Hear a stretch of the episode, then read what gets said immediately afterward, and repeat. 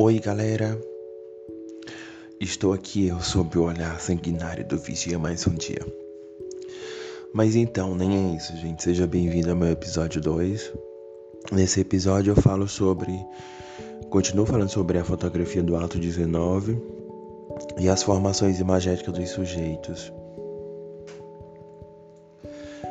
É, Para a gente falar do que a gente viveu ali naquele momento, através dessa sinergia né, que a gente tem fortalecido diariamente, é, sobre algumas questões que têm me provocado, né, na verdade, assim. Quando eu propus pensar essa formação imagética do sujeito, automaticamente eu pensei na parada do grupo, né? De como que esses grupos eles se organizavam a partir do que eu via, sentia e fotografava, né? E tudo isso me deixou bem preocupado, porque quando eu comecei a separar esses grupos imageticamente, né? É, quando eu comecei a fotografar, eu comecei a ver que ali na, na Avenida Paulista é, existem diversas formações, né? E de que aquelas formações elas tinham se organizado a partir de um ideal histórico. É, foi muito possível ver que algumas pessoas, quase em sua maioria, eram pessoas brancas, né? E que essas pessoas elas estavam condicionadas a vivenciar um espaço muito específico de luta. E quando eu falo luta, eu não estou falando da condição partidária, né? Tipo, a partir da condição partidária, é, eles foram existindo, mas sobre as relações que ao longo do tempo foram criando, né? E foram criando de uma maneira para se formalizar. É, algumas mensagens que eu lia nas fotografias que eu tirava, por exemplo, eu uso camiseta contra Bolsonaro porque não tenho dinheiro para fazer um outdoor. É, essa foi uma das mensagens, né? Além dessas mensagens, eu vi, tipo, por exemplo, pela minha filha, pelo futuro do Brasil, fora Bolsonaro. Educação transforma, vacina salva. Vai responder não, puta. Aí SUS.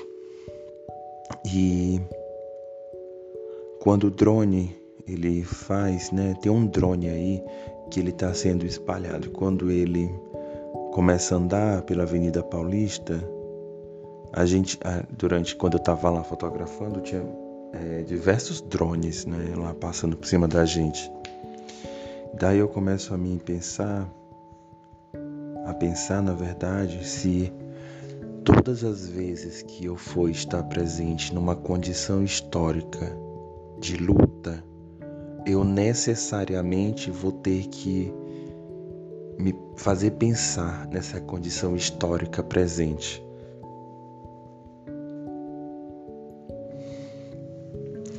É, esse podcast aqui que você está ouvindo, ele tem a ver com a condição de como que esses sujeitos eles foram separados a partir de uma visão não só estética, claro que acontece isso por conta do enquadramento, da formalização da, da, do formato da imagem, da paisagem, das relações que estão dentro desse espaço de fotografia.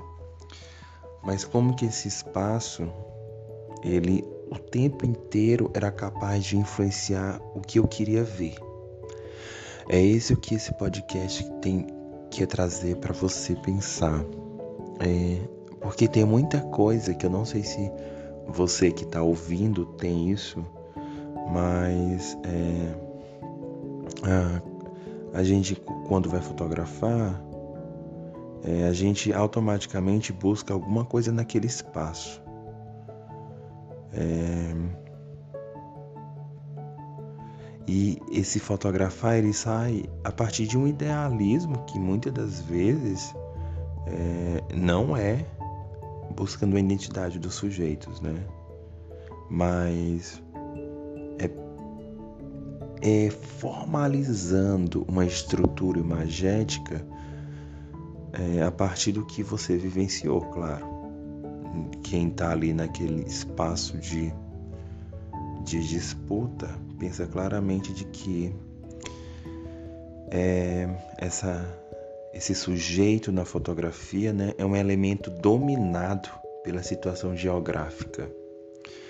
E, por exemplo, plano médio. Nesse plano, o sujeito ou assunto fotografado estão ocupando boa parte do quadro, deixando o espaço para outros elementos que deverão completar a informação. Este plano é bastante descritivo, narrando a ação e o, suje e o sujeito. É como se fosse a foto do retrato, sabe? A foto do quadro que vai ficar ali. E para você que não sabe o que, que significa a palavra imagética, se, é, imagética é relativo a imagens, que se exprime por meio de imagens, né? Diferente de representação imagética, gente. Representação imagética é o processo pelo qual se institui um representante que, em certo contexto limitado, tomará o lugar do que representa, né? Nesse sentido, a fotografia e seus elementos imagéticos, apresentando-os em certo contexto, são o sentido. Eu estou falando isso que é para você ter noção de como que essa formalização visual e de socioformação é capaz de direcionar o seu olhar enquanto fotógrafo dentro de uma manifestação, né? Eu brigava muito comigo mesmo de não tirar fotos de placas, aquelas fotos com aquelas placas clichês e que tem aquelas pessoas elas já saem de casa preparadas para fazer aquele ato, o ato de falar assim, ah, eu vou falar, fazer isso porque eu fiz uma pesquisa prévia e eu tenho certeza que isso vai chamar atenção. Apesar de ser uma luta, essa luta precisa ter uma legenda e essa legenda é uma legenda pausada e pensada a partir dos meus próprios conceitos, né? E a principal diferença entre imagem e representação imagética é que a imagem é tudo aquilo que o nosso sentido da visão pode captar, registrando tanto o que é realidade quanto imaginação. E representação imagética são imagens carregadas de significados organizados ou não de maneira consciente com valores artísticos. Amarrado? Então, basicamente foi isso. Desse primeiro ponto que eu falei para vocês, eu amarrei aqui agora para vocês entenderem melhor essa outra formação, né?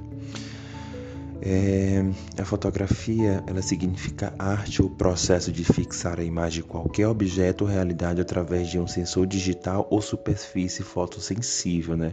que pode ser a película ou a chapa com auxílio da luz. Léo, mas o que, que são os elementos da imagem, de imagem, né? Gente, eu, eu sempre que eu vou fazer um curso, então que eu vou falar sobre isso, as pessoas sempre me perguntam essa pergunta. E eu sempre falo: qual a, a, qual a principal diferença entre a imagem e representação imagética? A principal indiferença entre imagem e representação imagética e que a imagem é tudo aquilo que no nosso sentido da visão pode captar registrando tanto o que é realidade quanto é imaginação. A principal diferença entre a imagem e representação imagética é que imagem é tudo. É mais direcional, né? Eu vou dizer para vocês, por exemplo, a principal diferença entre a imagem e a representação imagética é que a imagem é considerada tudo aquilo que está a nosso sentido de visão e o que ela pode captar, fazendo os registros tanto do que é realidade quanto do que é imaginação, mais direto, um conceito aí para vocês. Eu aqui falando de conceito eu também lembro da minha amiga Lígia, Lígia Rissop. Ela sempre falava que eu era um epistemológico, uma pessoa que criava epistemologias. E isso é muito legal, vindo da Lígia. É... Tem muitas situações que, com o passar do tempo, a gente começa a perceber, como, por exemplo, as relações de como que essa imagem ela se cria, né? E de como que essa criação ela pode influenciar nesse contexto de formação cultural da, de representação, né? Eu já posso logo dizer assim. É, mas o que eu tô falando para vocês, gente, na condição histórica, é, a gente pode trazer como pressuposto é, a análise do discurso de linha francesa e as teorias de Bates né, sobre fotografia. É, que nesse artigo, por exemplo, ele analisa uma imagem apresentada a partir de uma condição esfera sociocultural, né? É, vários desses artigos que eles trazem, né, eles, eles exatamente eles pensam e repensam nessa condição da, do discurso imagético e de como que esse produtor de dizeres e causador de efeitos de sentido pode se condicionar, né, como espaço de cultura. É muito provável que as pessoas, elas, com o passar do tempo, não percebam a importância de tudo isso, porque com o surgimento da fotografia, muitos questionamentos foram feitos sobre seus elementos representativos e artísticos em relação à comparação com a pintura. Um dos pontos de convergência entre ambas está relacionado com o modo de produção né, e o referente.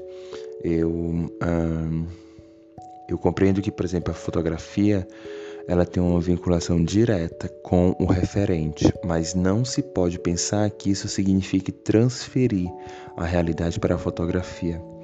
A representação é um processo pelo qual se institui um representante que, em certo contexto limitado, tomará o lugar do que se representa. Eu penso exatamente como o ato 19. O ato 19 tem toda uma trilogia cultural de imagem que a gente pode até analisar a partir do objeto da semiose, né? É, quando eu estava indo no ônibus, eu automaticamente do meu lado, numa janela esquerda, não tinha tanta gente no ônibus, tinha uma estrelinha. E essa estrela automaticamente me remete à condição daquele momento, né? Que eu, eu pensava que era um, um carro que era, era condicionado pelo PT, né? Pelo Partido dos Trabalhadores porque tinha uma estrela e tinha militantes também do PT naquele carro, apesar de não ser um carro do PT, nem ser todos de PT, ali tinha gente do PT e tinha ídolos, gente vestida com chapéu, bandeiras, essas coisas que trazem esses ícones dos, das condições partidárias. Daí, aquela imagem ela me chamou bastante atenção porque eu comecei a me perguntar: será que eu estou no ônibus do PT? Aí eu fiquei realmente esse tempo pensando. Porque eu entrei tão rápido que eu não observei pro layout né, da imagem do, da empresa do ônibus. Enfim. Daí na minha frente tinha a logomarca dessa empresa e eu vi que nessa empresa eles usavam bastante estrelas. ok. Eu desvinculei o primeiro lado do, da construção cultural. Eu fui, fui indo, quando eu desci automaticamente eu não acreditei, porque não é tão normal a gente ver em, em, em lutas assim, que são lutas plurais, né, em atos assim plurais, que não tem um partido comandando até então, ter faixas desse partido e ter condições de bandeiras também nessa mesma relação.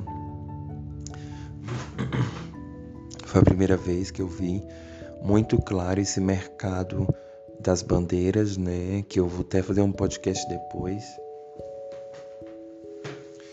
E estou falando da significância da alternância de visão a partir dos elementos que eu tá, estou encontrando.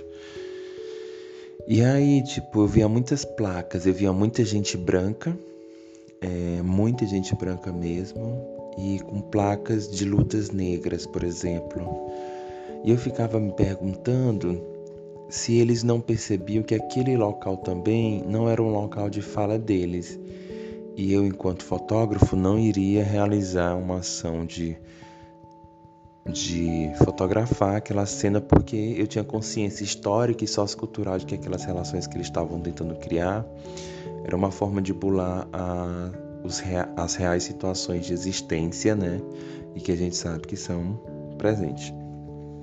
Mas enfim, eu penso exatamente nessas relações de que, por exemplo, quando o fotógrafo, ou então quando o cineasta, ou então quem quer que seja que vai fotografar, tem na sua cabeça esse posicionamento sócio-histórico da história do país, ele percebe que, por exemplo, uma pessoa, menina branca segurando uma placa, por exemplo, quando o alvo não é um negro, ele sempre sai livre. Por exemplo, uma frase, por exemplo, que eu vi e achei bem forte. Tinha uma mulher branca segurando essa placa. Eu peguei a foto dela, dessa mulher branca de costa, é, com os dois braços para cima e cortada nessa condição de que a gente falou mais antes, né, desse plano médio. E aí ficou bem bacana porque se tornou uma fotografia não só histórica, né, mas publicitária também, se for necessária.